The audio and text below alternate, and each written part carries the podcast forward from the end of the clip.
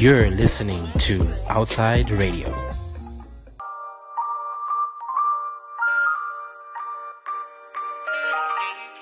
Hey, and welcome to yet another episode of Queering It Up, a show that talks about all things queerness. Last week we had the first part where we spoke about sex, and that was with David Bryant. I hope you listened to that and you enjoyed it. Today we have a fellow African from Kenya who will just be discussing his life journey and being in China and being married. So welcome, Mark. Thank you so much. This is long overdue, I think. Right. You and I having one of these conversations, I think, is long overdue. Let's do it. Let's educate some people. Let's educate me. Let them eat cake. Oh Lord, yes, let them eat cake, honey, yes. So Mark, can you just tell people who you are, where you're from, what you do? Because we like on this show for people to introduce themselves. Okay. Because like my friend who does Aggie Girls Club, she lets the voiceless get a voice. Mm-hmm. And as queer folks, we tend to be voiceless. True. So now on this show, on this platform, we allow people to tell their own story. So can you just let the people know who you are, where you're from, or the 419? Oh, ooh, the 419. Do you know where that is? Do you know what that is? What is 419? That's from Nigeria. 419 is Nigeria. No, 411. The scheme from Nigeria, they call schemes 419 these days. The 411. Yeah, we're only giving people cake, not 419. So my name is Mark Alan Karanja Nginna. I am from Kenya, Nairobi, Kenya, and I am a scriptwriter, editor, and at the moment I work for a family magazine here in Beijing. Oh, okay. Is there anything else you need? I came to China with but it's children. I came to China 50,000 years ago, or it feels like that. No, I came to China 3 years ago. This is my third summer here. And so I came 2017, yes. And at first I came as a student, and then started working at Beijing Kids. Yeah. That's the lifestyle. Yeah. So we have a couple of brands in China, actually. So one of them, I think the most well-known, is the Beijinger, mm-hmm. that did the Burger Fest and all that lovely stuff. And then we have Beijing Kids, and then we have the Chinese version of the Beijinger, and then we have the Chinese version of Beijing Kids for Beijing, and we have the same for Shanghai. So you do the English one or the... I do the English one, yes. Okay. Yes. So can you just tell us, how was it growing up in Kenya? Honestly speaking, for me, it was a mixed bag in very many ways because, I'm fidgeting with myself. Just talking to a couple of my friends who were queer in Kenya or who were gay, I honestly, I can't keep up with the terms these days. I'm like, am I saying the right one? Let's just blanket it and say queer. Yes, queer. Their experiences were far more negative than mine. No. And I think that is just because I lived a very protected life by my mother. My mother was one of those, she was a single mother, and she essentially did everything and more. And because of her strong personality, it meant that a lot of things that would have otherwise affected me, I suppose, certain bits of negative projection from other people didn't quite reach me. And now when I'm an adult, I think back and think, oh, that was said to try and hurt me or to try and make me feel uncomfortable. However, when I fully knew, or when, my sexuality was known in the family, that we had a massive problem. When was that was when I was about 12. I was actually outed by one of my teachers in primary school, and what happened was there was this boy in my class. I will not say his name, but I thought he was one of the most beautiful men I'd ever seen in my life. When I say men, I mean I was 12, he was 14. To me, he was a man. And I decided to compose a letter to him, and I gave it to him, and I lied. Stupid me, and said that it was a letter that was given to me by some girl on the street who had seen him and I would be waiting for a response. So, cut to maybe a day and a half later, I get called into the principal's office, and he sits across from me, and he asks me, do I know anything about the letter that was given to this young man? And I said, yes. Who's asking? Your teacher? The principal. Oh. And I think something inside me knew what was going to happen. So I resolved to just say the whole truth and see what would happen. Were you not scared? I think I was more scared about living a secret life, if that made any sense. And I've never felt like when you've been discovered or when something has been revealed in your life, that you should carry on with the charade. Okay. Just open up and let the pieces fall where they may. Mm. So my teacher then proceeded to ask me whether I was, brace yourself, a homosexual. Ooh, that word. That word. Isn't it a horrible loaded word? And you only ever get to hear it in Africa. It's like, he's a homosexual. It's like, Jesus. Call me a gay man. Just call me gay. But I think they think that sounds a little too cute. Homosexual holds more gravitas. It's what's in the law. Yeah. Those are, those queens, honey. No. Like homosexuals. Exactly. So he said, are you aware that being a homosexual is against, what the word of God says? And I said, yes.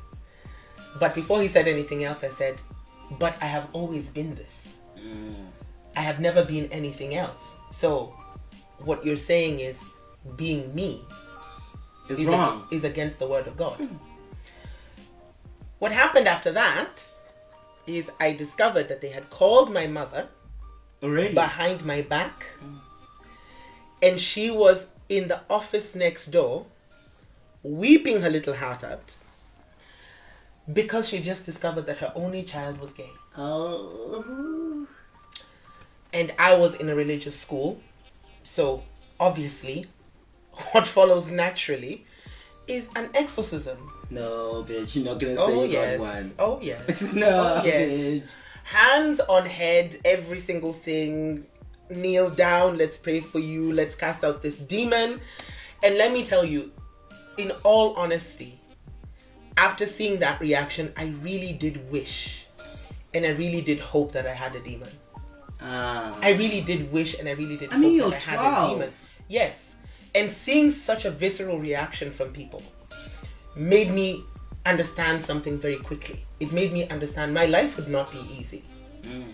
And that would be maybe one of the mildest reactions I would ever get in my life from anyone.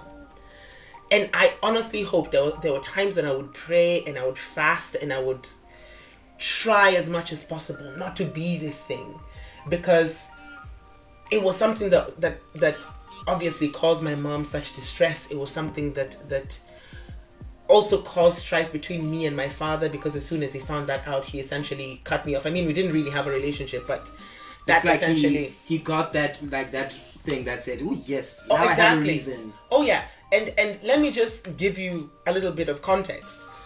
My father has other children, and two of his sons were in either the army or the GSU. I don't know whether you guys have that in South Africa. What? The general service. The guys that are called when there's riots. So those big manly men, and his other son was doing something manly somewhere, I don't know. And then there was me.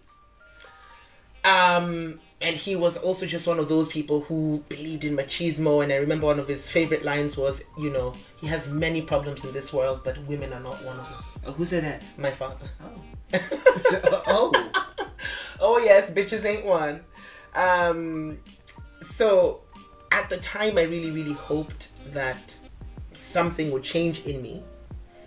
And in the meantime, my parents, my cousin even, started paying for therapy, for me to attend therapy. Therapy for you to better understand yourself, or to pray the gay away? Talk the gay away. Please, let's talk the gay away. Let's pray it away. Let's wish it away. Let's do something to get this shit out of the way. And that was coming right up to when I was meant to join high school, and I went to an all-boys Catholic high school. No. You're not going to take you to an all-boys Catholic high school. An all-boys Catholic high school. And I remember one of the reasons why my mother wanted to take me to that school was because they were the basketball champions of my country. So those who know, know. They now know which school that is. And I was like, when have you ever seen me interested in sports? Let alone one that requires me to dribble balls. Can you dribble balls? Oh, we can dribble balls. Oh, no. We can dribble balls. Not balls, okay? Balls, yes. Balls, darling. Not balls. And, you know, and dunk. And by then I was really short. Like, I was a tiny little person. Uh-huh. And there goes my mom going, yes, you'll go to this school because it has a good basketball program. I was like, really? I'm happy someone enjoys it. I want to play this. No, I was like, I'm happy someone enjoys it. Because surely it won't be me. It's definitely not going to be me. And the therapy continued. And the one constant thing about my therapy up until maybe when I was 16, or I think it was, yeah, 16, was through getting therapy and through talking to these people, I learned how to tell people what they want to hear. Mm. Because even though they claim to be professionals, even though they claim to want to help me, in quotes, they were not interested in helping me. They were interested in recalibrating and reprogramming me. Okay? And in order for me to stop whatever it is that was happening, or to at least make it a little less painful for myself, I would tell them what they wanted. I gave them cake. They ate cake. They ate the cake. I was like, eat the cake. And they were happy about it. I have never seen people who were prouder. And then something interesting happened when I was in high school. I came to realize that my fellow countrymen had a problem with the idea of a man being with another man, but they had very little problem with women, with a man being trapped in a woman's body. Debunk that, unpack it quickly. So I essentially switched from being a gay man to being transgender. Oh. Back in high school. I wasn't really. But I was an effeminate man. I was an effeminate boy in this testosterone-filled environment, and I was tiny and had my little voice, and I was basically obviously. Oh, to that I have a little story about joining high school. My very first day, one of my friends who would later become my friends came up to me on the corridor before we went into class, and he goes, "Hi, excuse me. I thought this was a boys' high school." I was like, yes, it is. And he goes, "What are you doing here?" Bitch, I came to study just like you. And I was like, I joined the school. And he goes, "But you're a girl." So that happened to me a lot. And I realized that I would use that to my advantage. But how did that make you feel at that moment? Because I'm like, what is happening? Why are you asking me these questions? Or by that time, you already understood, had some sort of understanding that these questions might come up because you already... Were you in tune with who you were? I was in tune with who I was. I was in tune with who I was. Just because if you go through life with everyone questioning you all the time, you're either, one, going to be eternally confused and withdraw entirely from the world. I love the world too much. I love being out. I love being with people. I love enjoying myself. So two, you go out there and you find a solution, or you have different personas that you assume when you're around different people, right? So in school, I had my good friends who knew exactly who I was. They were fine with that. To my conservative teachers in high school, I was something entirely different. And something else happened, which was they changed from being militantly angry at me to pitying me. Because, you know, like one of my teachers, my biology teacher, would call me into the office and we would have conversations, and the gist of our conversations would basically be, "Poor you, it must be so difficult being you." And also because I had to every single week before going to therapy, because I would have therapy once a week, I would have to bring a letter to either my class teacher or the teacher in charge or whatever for them to sign off on me leaving school early. Okay. So it was always, there was always that underlying, it must be very difficult being you poor child, and more so. Did you ever take advantage of that? Your mother. I didn't know how to. I didn't know how to. Because also that was, even though I had one or two very good friends, it was a very lonely time in my life.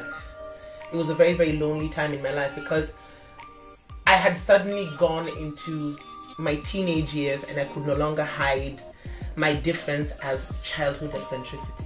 I come from a family that is essentially ruled by very, very strong women. Extremely strong women, and my mother is one of them, and she has always been a loner. She has always been one of the most brilliant people I've ever met and I've ever had the pleasure of knowing. And one thing that I learned from her was, you never have to put yourself out there. If you have something, people will come to you. And that happened to me in high school. I never tried to put myself in many things, because the other side of it for me is, if I'm not 100% into something, I will not do it. I'm like a cat that way. If I say I'm not moving, I'm not moving. If I don't want to do it, I won't do it. But I did have, I would say, some compensating aspects of myself. Number one, I was a good writer in school. So even though my classmates didn't particularly like me in that way, or didn't want to associate with me, they would ask me very nicely and very politely to write love letters for their girlfriends. Oh. So there was that. So they had to be nice to me because of that. And the second thing was, I was in my drama club. And my first time out in my drama club, I won my school its very first trophy in drama, which they had never had before. But my principal hated me so much that he scrapped the whole thing. What? And only reinstated it after I left high school. What a fucking bitch. I know. Fuck that hoe. Fuck you, mister. Whatever your name is, fuck you. Yeah. And the other side of it is, this will make me sound a little murderous, but I'll say it anyway. I remember one time, someone, he was rather big and he was a prefect, came up to me and he was trying to bully me, and my whole thing has always been disengage. I'm not interested. I'm not going to breathe life into whatever it is that you're trying to grow. So he was, as the kids say, as we used to say back then, all up in my grill. He was, very up close, very confrontational. And he said, I'm going to beat you up. And I said, fine.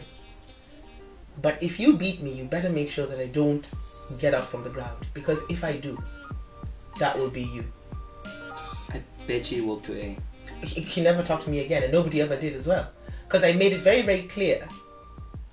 If anyone tries to do anything physically to me, I had to explain to them, I will not fight fair. I will not fight like a boy. I will not, fisticuffs. No. I will hit you with anything and everything that I can.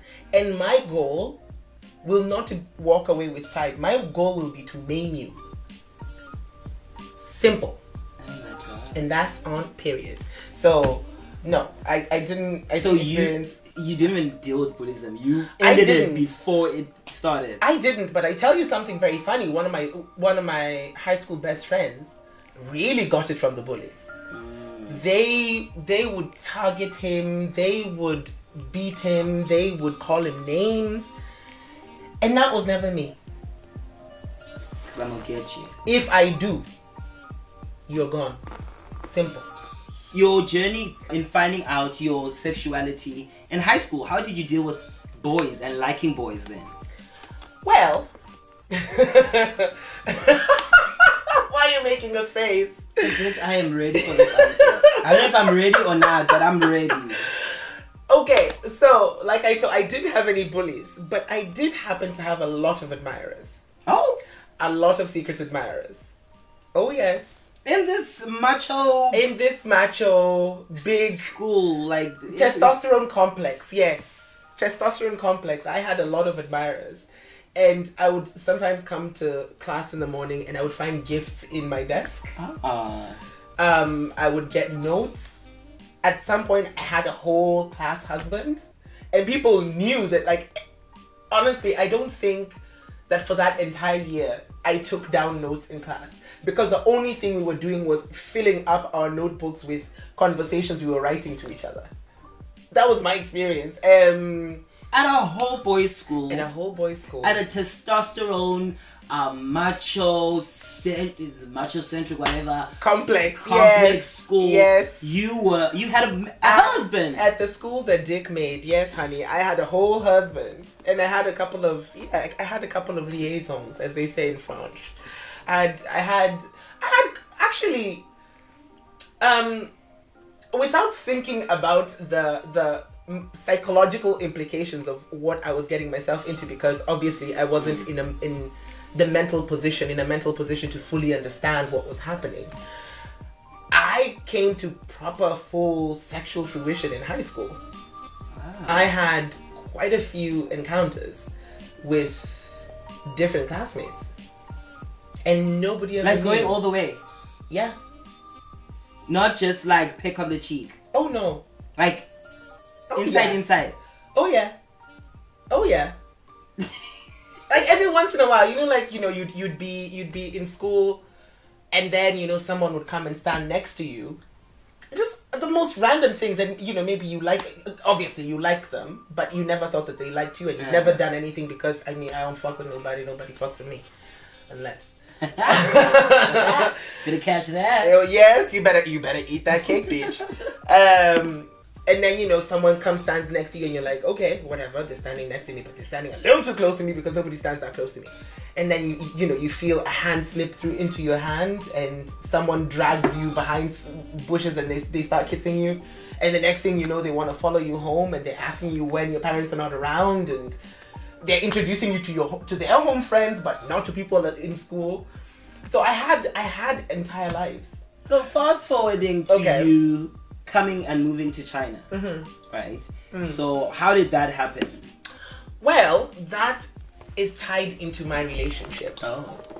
So I had never had any intention to move to China. Mm-hmm. And up until the year that I moved here, I knew very little about China. If anything, I was terrified of this country. It's because, you hear a couple of things and you think, oh my God, I don't know how anyone ever lives there.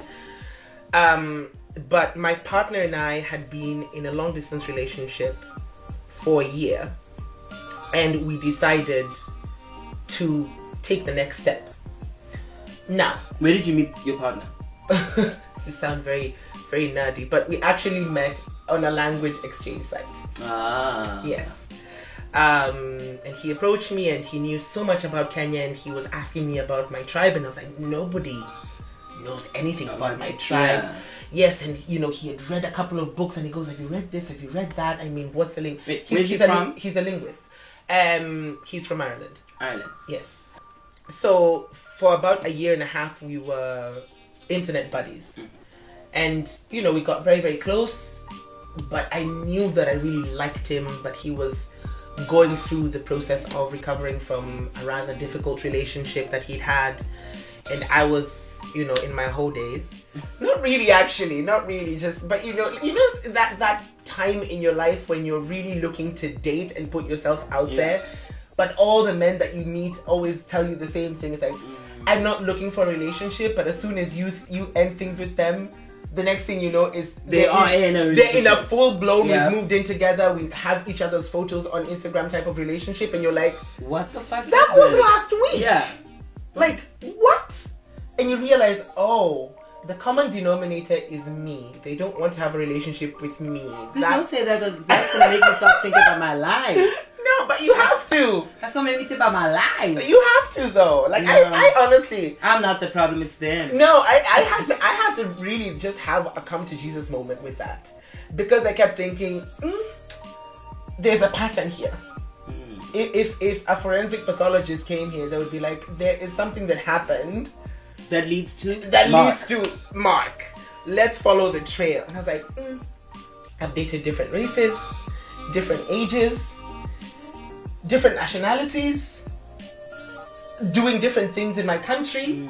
I've tried online, I've tried in real life, and all of them are basically saying the exact same thing. There is a common denominator here. I'm not good at math, but that much I know. If this is a fraction, I am at the bottom. I'm the one balancing this whole sum. Not the fraction. I am the one balancing all the sum. Yeah, that was like, I'm underneath. I'm the one who's balancing everything. It's like all these numbers are on top of me. And I just had to have a come to Jesus moment. And one of my best friends, his name is Torben, just told me, listen, you're overthinking this. Just go out there. Don't think about attracting people. Just go have fun. And in the meantime, try and make as many friends as you possibly can. And that actually worked. But in the meantime, David and I were getting closer, and I knew that I liked him, but he himself had also said the exact same thing. And I thought, okay, fine. Then cut to maybe a year after I had told him that I liked him. He sends me a message and says, hey, what are you doing next week? I'm like, I don't know what I'm doing next week. Why do you ask? You being all the way over there. Ireland, yeah. He goes, well, my annual leave is coming up, and I was thinking of coming to Kenya to visit. Oh.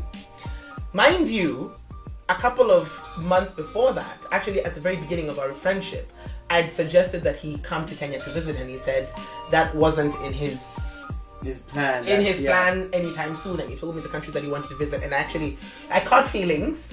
I felt something. I felt a little something, but I was like, okay, fine, whatever.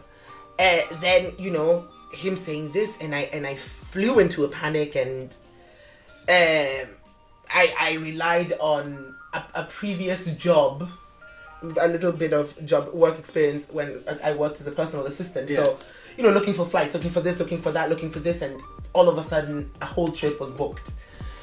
And then, you know, I went into a panic mode because I thought I really, really like this guy. And he's coming to see me. And he's coming to see me. And we've had the conversation, and he doesn't want to stay at a hotel. And I've told him, fine, he can have my bedroom, but he doesn't want to have my bedroom. Where were you staying? At that time, my mother was living with me, so we were in a 2-bedroom apartment in Nairobi. Well, the outskirts of Nairobi. And I thought, you know, my mom is going to like him, and she's going to obviously ask me questions about him. Had you told her before about him? Yeah. I mean, okay, I need to tell you something. When I first knew that I liked David, that's his name, was when, at the very start of our friendship, we would Skype for 24-hour loops. What do you mean? As in, if we started talking at 9 o'clock my time, we would stop at maybe 9 or 10 o'clock my time tomorrow. Oh. So we'd basically have an entire day together, talking, watching things. Talking about what? For so long? We have never lacked things to talk about. Really? He's the most interesting human being I've ever met in my life. Look at you, like, trying to hold the emotions. Shut up. No, but it's true. It's true. He's maybe, not even maybe, he's an extremely fascinating human being. Intensely intelligent. Like, I am a chatty person. Yeah. When he's around, I really don't say anything because he's just so fascinating. I'm just like, keep talking. Keep saying more words. I really don't care. So. Which year was this? That was when we met online. Yeah, when we met online, that was 2015. Okay. And that was June 2015. And then he came to Kenya in November 2016. And I remember going to collect him at the airport, and I was feeling so nervous. Because that wasn't the first time I was going to pick someone up that I liked from the airport. Another story entirely. And I remember thinking, oh my God, this is just going to end so horribly, because that year you're already psyching yourself out. I was already psyching myself up for something, for a really, really bad end, because that entire year had been one heartbreak for me after another. It had been a very, very difficult year. I had dated a guy only to discover that he was married, and then went on holiday and fell in love with, I mean, I don't know whether it was a crush or fell in love, but I'll say love, with this guy and ended up extending my trip in that country, only to come back and think, you know, maybe we can make this work. And then he just shut it down entirely. And then, you know, the on and on dating with a couple of other people that seemed promising. And I was like, this is honestly, you remember that pattern I was talking about. The pattern was holding. So when he arrived, I honestly wasn't prepared. So what happened was I decided I would not allow us to be still for a single minute. I would pack those 7 days full of activity. Yeah. So moving from one side of the country to the other, to going to this place, to that place, to overnight trips, to driving here and going there, just so that we don't have any time or rather I don't have any time to think about things. But in the end, whatever happened, happened. And that was essentially the beginning of our relationship, because that's when I actually found out that he liked me. And one of the only reasons why he had never really accepted to say that he liked me was because I was a hoe back then. No, because I would share my experiences dating with these people, and in his imagination there were far more people out there, and I had, you know, very many oranges in the air, just juggling all of these oranges in the air. So yeah, so here's the reason why you ended up coming to China. We're each other's reasons for being in China. How so? Because you had just said that you never thought of coming. Neither did he. Oh, neither had he. So at the time when we thought about moving to or living together, he thought of moving to Kenya. Mm-hmm. But there isn't a massive market for international teachers in Kenya. Yeah. Just there isn't. And then moving to Ireland, that was off the table at the time, just because the logistics of trying to move to a European country on an African passport is just absolute hell, especially when, you know, you're still in a fresh relationship. You have to think like a visa agent sometimes. Like, if you were the one considering this visa, would you grant it? The answer is no. Yeah. So, you know, you move on. So my thought was, and also I was quite jaded about the process of applying for a European visa as an African, just because it never ends well, or it rarely ends well, and it's dehumanizing, and it's long and expensive and tedious. Have you been there though, to Ireland? No. Oh. No, you haven't visited his hometown? No. But his parents have come to China. Oh, okay. Yeah.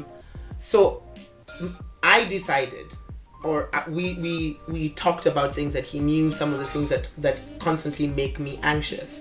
And we decided that we would move to a country where both our passports would be on an equal plane. Yeah.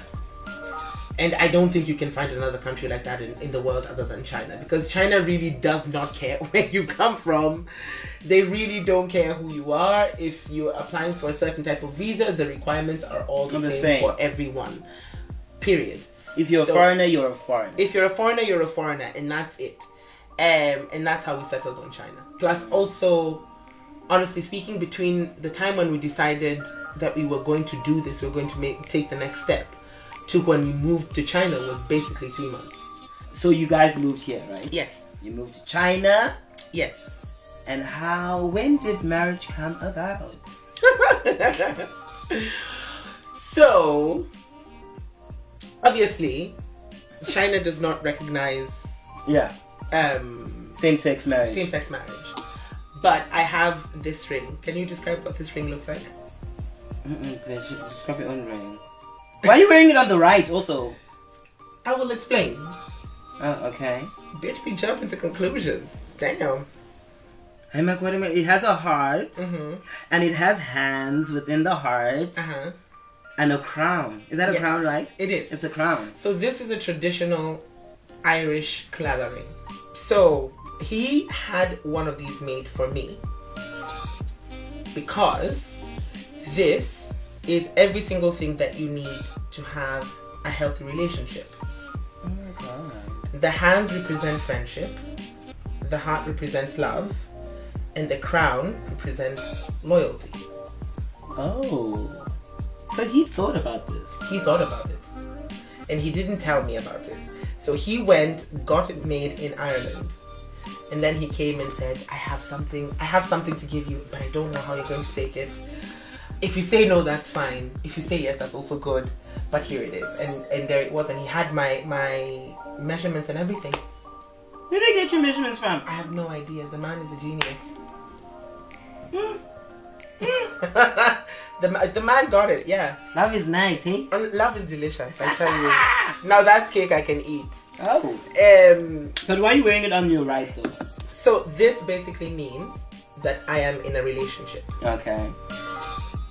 If I wear it in the exact same way, facing out, the crown facing out on my left, it means that I am engaged. And if I wear it in this way, it means that I'm married. Uh-huh.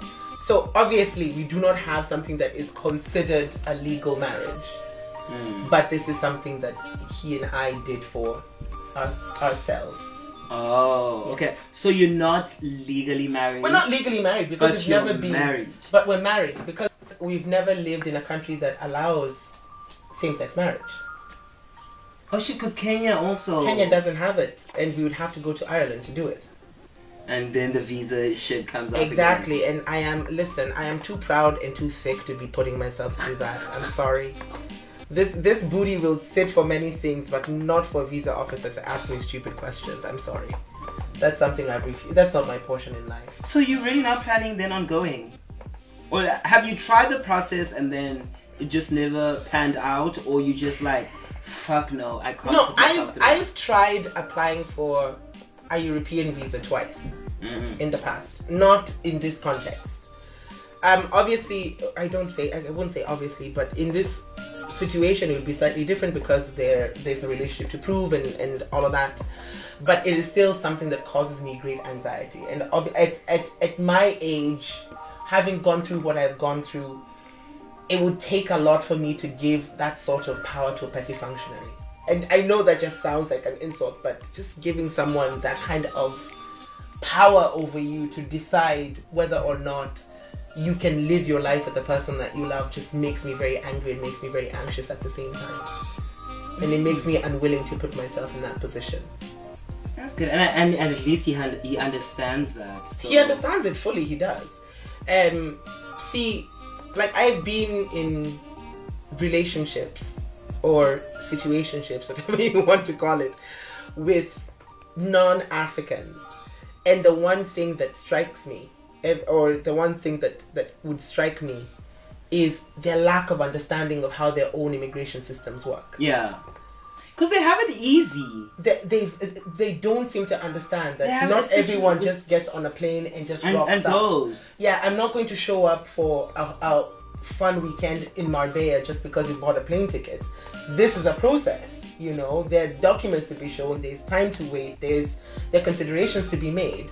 And it always surprises me, and them suddenly realizing that it's also semi-delicious for me, because all of a sudden that pride of thinking, you know, we make it so easy for everyone to enter our country, you suddenly see this light go off in their head and they think, oh, the people that I see in my country are not just let in. There is an entire process. So when, have you guys gone back to Kenya together? I haven't gone back home since I came here. Really? In 3 years? Don't you miss it? No. Really? Oh, no. I don't miss it at all. I was so shocked because when I was thinking about, oh, I'm going to speak to Mark, let me like just check up on like Kenya.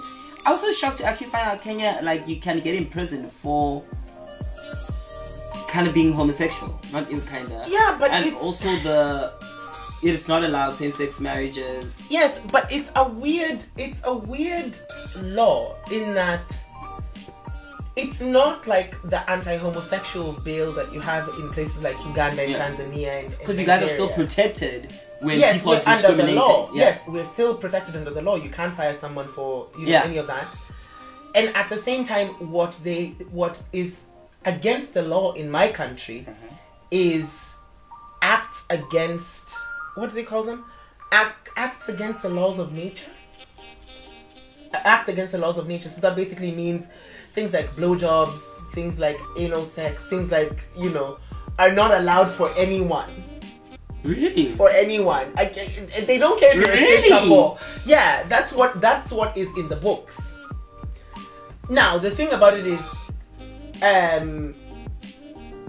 yes, you can get prosecuted for doing such things, but how do they collect the evidence? Because the other side of it is you have a right to privacy. Mm. You cannot be entrapped. Any information gathered through entrapment or through coercion is not admissible in court. That is why we don't have active cases of that. On top of that, they made, was it like 4 or 5 years ago, they made the Gay and Lesbian Coalition of Kenya a legal entity in my country.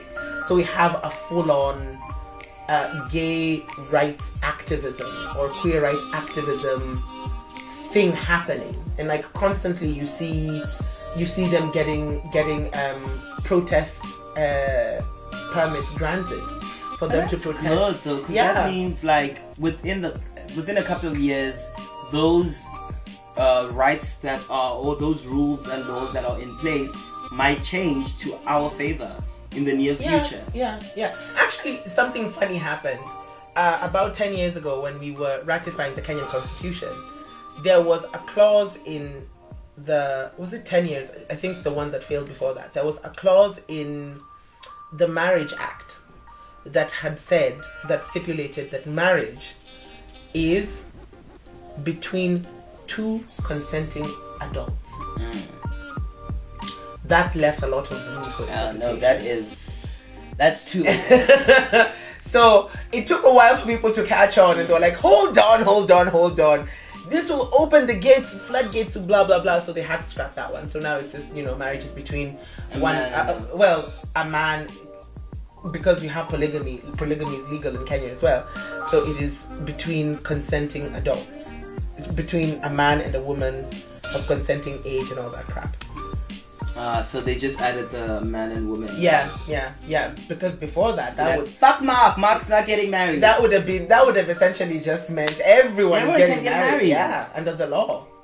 Yeah, which it should be. It should be.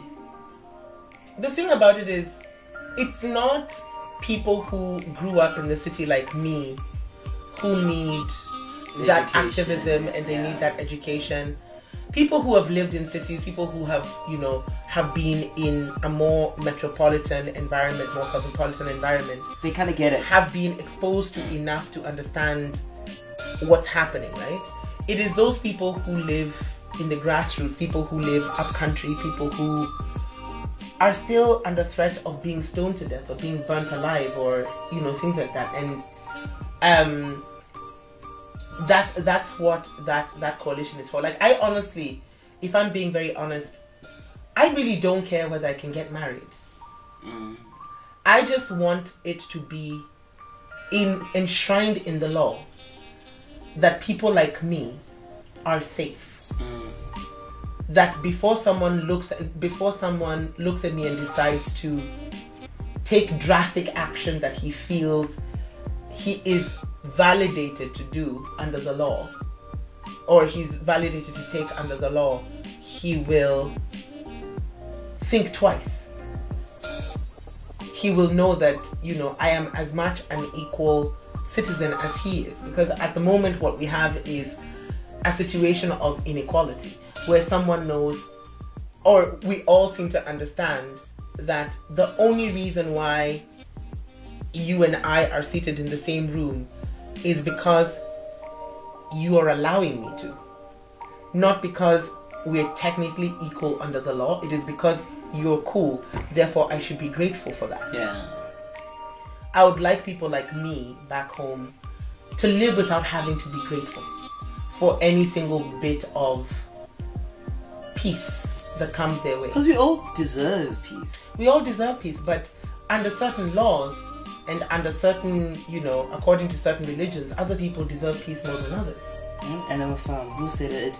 Some people are more equal than others. Some people are more equal than others, exactly. And that makes me very sad. That's one of the reasons why I don't miss home. Mm. That's the reason why I don't miss home. I lived back home, but I didn't fully exist. Mm. I didn't fully exist. It was either I was a fascinating little oddity or I was something to be shunned. I was never just my regular average human being self. You know, sometimes I say this a lot, I say, I would rather just be a boring normal human being than either be your fascination or your point of frustration. Do you know what I mean? And like every once in a while, I meet people from back home and it reminds me why even when life is difficult in China, I still think, yeah, I can still do this. Like, for example... Because life here is tough. It can be very tough for a foreigner. But, for example, last year, I was at Mix. Yeah. You know Mix. This shut down. Yeah. But I was there and I was having a... You've seen me out. I have my own little grand ball. I don't care whether someone joins me. I'm having a good time. You don't give a fuck. I really don't. It's the reason why I went out. And this guy came up to me. Oh. And he started talking to me. And I could tell from his accent that he was Kenyan. And I said, oh my God, you're Kenyan. He said, yes. And he said, yeah, I've been watching you dance. And I just thought you danced so well. You know, would you mind if we dance together? And something that happens with men in this city, I don't know why, but they end up getting very handsy and gropey with me. And I was like, okay, I've had a couple of Long Islands, it's fine. And then at some point, as we were dancing, and also African dance, I mean, how else do you dance? At some point during the dance, he leaned into me and said, do you realize if you were back home, I would have burnt you alive? And he found that very funny. Or not that you would have been. I would have. I also actually bumped into, I think it was Cameroonian. And then we were at Mango. So Faith knows the guy. And I was like, okay, cool, Faith's friend. So now I'm like just chatting, we're having a nice drink. And then we're just talking. And it's like, and then he keeps looking at me and I'm like, why are you looking at me like that? And then we're just talking, and then we smoke, and then he says, do you know, if we're in Africa, I would have stoned you. Mm-hmm. Yeah. Mm-hmm. I literally took my drink, and I walked away. Because I was like, no matter how cool you were, you should never utter those words. And forget about what people say, what people call microaggressions. That is not a microaggression. No. That is a full-on aggression. And I will say this. You're lucky. Yeah. And I will say this. And, you know, God forgive me or whatever, but it is my experience. I will own my truth. There is nothing that causes more dread in me than walking down the street in Beijing and seeing a straight black man.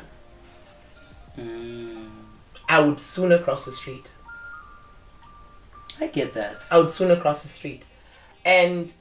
that's something that, you know, when sometimes you talk to black Americans, they don't fully understand, and you have to explain to them, my aggressors back home, the face of my suffering back home, the face of my tormentor back home is mine. Mm. It's not some white dude with a shotgun. Yep. Who's calling me the N-word. It is a man who I went to school with, who at some point used to call himself my friend, who has decided that he's going to make it his life's mission to make my life miserable, impossibly difficult. And that is if I am lucky, because there are those who are not lucky. He might just end it. He might be physical. He might be violent. He might be so many things, and those are things that constantly burden you when you're back home and you're thinking that every single move you have to make has to be calculated. That back home, I can't just decide I'm stepping out for a little walk. I have to think, how am I dressed? Is my hair covered? How am I walking? You know, who am I talking to? Like back home, I would always have... Am I high-pitched? Yes. Yeah. What am I presenting or projecting? So back home, my shield would be earphones. Mm-hmm. And I would always walk around with music playing in my ears, because... at least in that way, even if someone yells something at me, we will not have a point of engagement or interaction because he will know I didn't hear it. Mm. I won't give them that emotional cue to know the blow has landed. Let's continue. Let's continue with the onslaught. You know? And the thought of doing that ever again in my life. You don't see it. Ever again in my life is... And you need to protect your peace at the end of the day. Exactly. And I need to protect my peace. And, you know, every once in a while I meet one of those people, you know, at least now I got over the initial shock of that comment that someone made to me back then. And I've fully landed back into myself, and every once in a while I'll meet someone who'll say something reckless and stupid, and I'll say, well, you can always grab a flight and go back home. Huh? If home was that amazing, if those oppressive systems are so fucking fantastic for you, never leave. Please don't go to a place where everyone is considered equal, or at least everyone has a little bit of freedom and want to curtail it. Because those are the same people, at least for us, who will then turn around and say, we should all support each other because we're black brothers. No. But it's like, yes, I will support you. Until you're safe, then you will remember I am there. Yeah. And then you will turn your anger on me. And it goes back to the whole this whole Black Lives Matter situation that was happening, because Billy Porter had also spoken out about it's hard for queer folk on the whole spectrum to fully engage the whole Black Lives Matter thing, because it's like straight people need us when they need help. Yes. They know us when they need help. But the minute they have to equal. Yeah. When the minute they have to fight for us, it's like, no, deal with this by yourself. I have always found it very strange that every single whole drunk, whatever it is, every single sinner under the face of the sun suddenly remembers the Bible when a gay person steps into the room. Yeah. Suddenly they remember that there's a Bible. Yeah. And suddenly they're very sanctified. And I keep thinking, this picking and choosing what you agree with and what you don't, sins do not stop where you begin. Okay?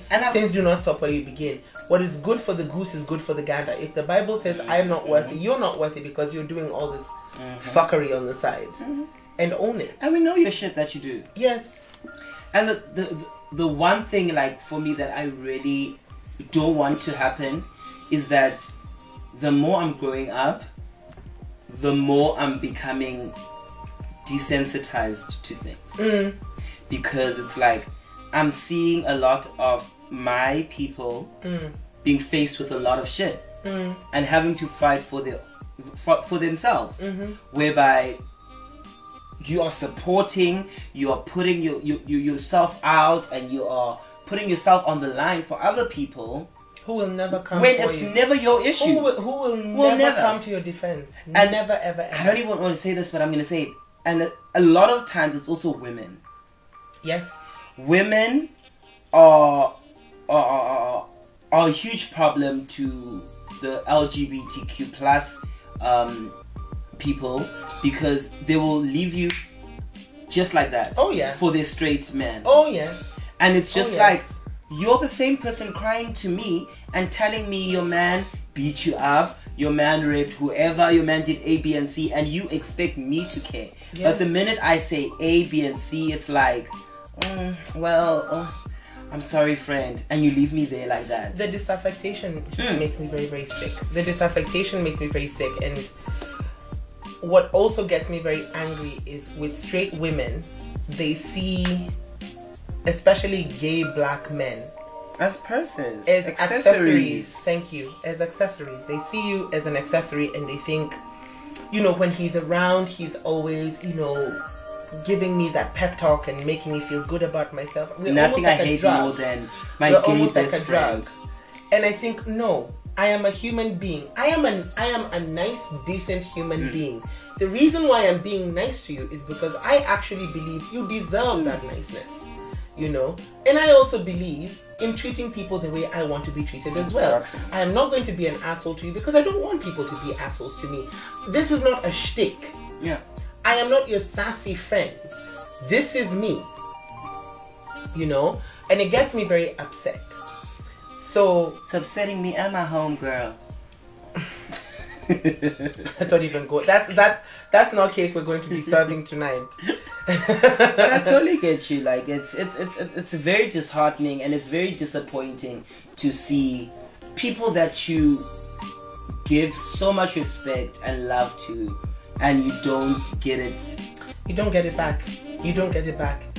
And a lot of times, like at least for me, I've decided. Or especially here in Beijing, I try very much not to be a part of cliques or groups where you're automatically going to be relegated to a certain role.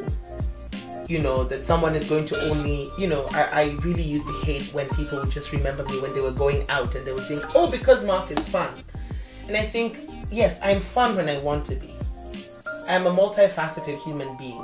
Once I go home... Call me for dinner. Yeah, once I go home, I don't pack myself in a box and wait until you call me again to show up to your party in mint condition. I am not a Barbie doll that you can play around with. And I am also not a reason for your boyfriend or husband or whatever it is to be either aggressive or flirty with me. There is another way that you can be around me. Have you heard of just being fucking normal? Yeah. How about that? Some human decency. Just...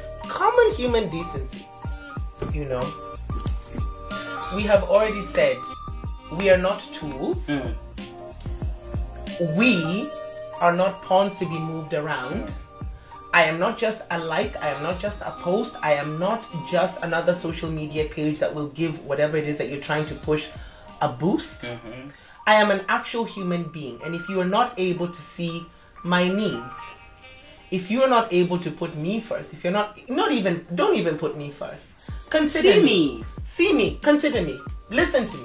If you're not able to, this space is only enough for me. Yeah. I am okay with not supporting every cause. Mm. Because, and we have to be honest about this, if the shoe were on the other foot, they wouldn't be here for me. Yeah. So maybe I am acting preemptively. Maybe I'm being hasty, but that is what makes me feel comfortable. Yeah. Because they would also do what makes them feel comfortable, and that would be not supporting me. So, what was it that they said? They came for the Jews and I didn't speak up, and they came for the WHO and they didn't speak up. That is what is happening. And I really don't understand why Africans don't seem to understand that. Every single time they think, oh... they say, oh, you know, these laws were brought in by colonialists, and then I'm like, okay, cool. It has been 60 years since independence. What is our excuse now? Are you not the same one who watches all of those American shows and thinks the gay guy is always amazing? Are you not the same one who sits across from me and calls me your best friend? But suddenly, when it comes to something as fundamental as protecting my rights, aka my life, I don't matter. I hear you loud and clear. Mm. And if that is the case, one of us will have to protect my life. Mm. And that's me. That's me. And I will do whatever it takes to safeguard not only, and I think we're simplifying it, it is not only your life, but we come from that place where even just basic human life can be ended so quickly. It is so trivial that someone will see you and they will decide, today my night ends with you. And you're gone. But even beyond that, moving out of those spaces, like people like us who are now living in these other places where, you know, we're cosmopolitan and we're constantly having conversations. And all of a sudden you find yourself as a token gay black guy, and you have to, not gay black African guy, and you have to play so many roles. And you think, no, this is not good for me mentally either. I can't. This is not good for me spiritually. Yeah. And it's not good for my skin either. Goodbye. On that note, this is Queering It Up. This was our lovely guest, Mark. And I hope you actually take some things that we've said today to account, because, I mean... Better eat that cake. I mean, he said it. Better eat that cake. Listen to us every second weekend on Queering It Up and Outside Radio, www.outsideradio.live. You can catch us on Apple Podcasts, on Spotify, INO FM, and our Instagram page at Outside Radio. From me, Lele the Guy, I am at Lele the Guy on Instagram and Lele the Guy on Twitter. Mark, social media pages? Yes, I am Marque Viergen, that is MARQUEVIERGEN. Who? Who? Marque Virgin. Marque Virgin. What is you spell that again? It means virgin in Portuguese. Eat that! Eat that! Spell it again. Say it again. Yes. On both on Instagram and on Twitter, I am MARQUEVIERGEN. Marque Virgin. You heard it from Mark, and don't forget to follow us again on Instagram at outsideradio.live. I'm Lele, and this was so good. I really hope you take a lot from what we said, and good night, or goodbye, or good morning.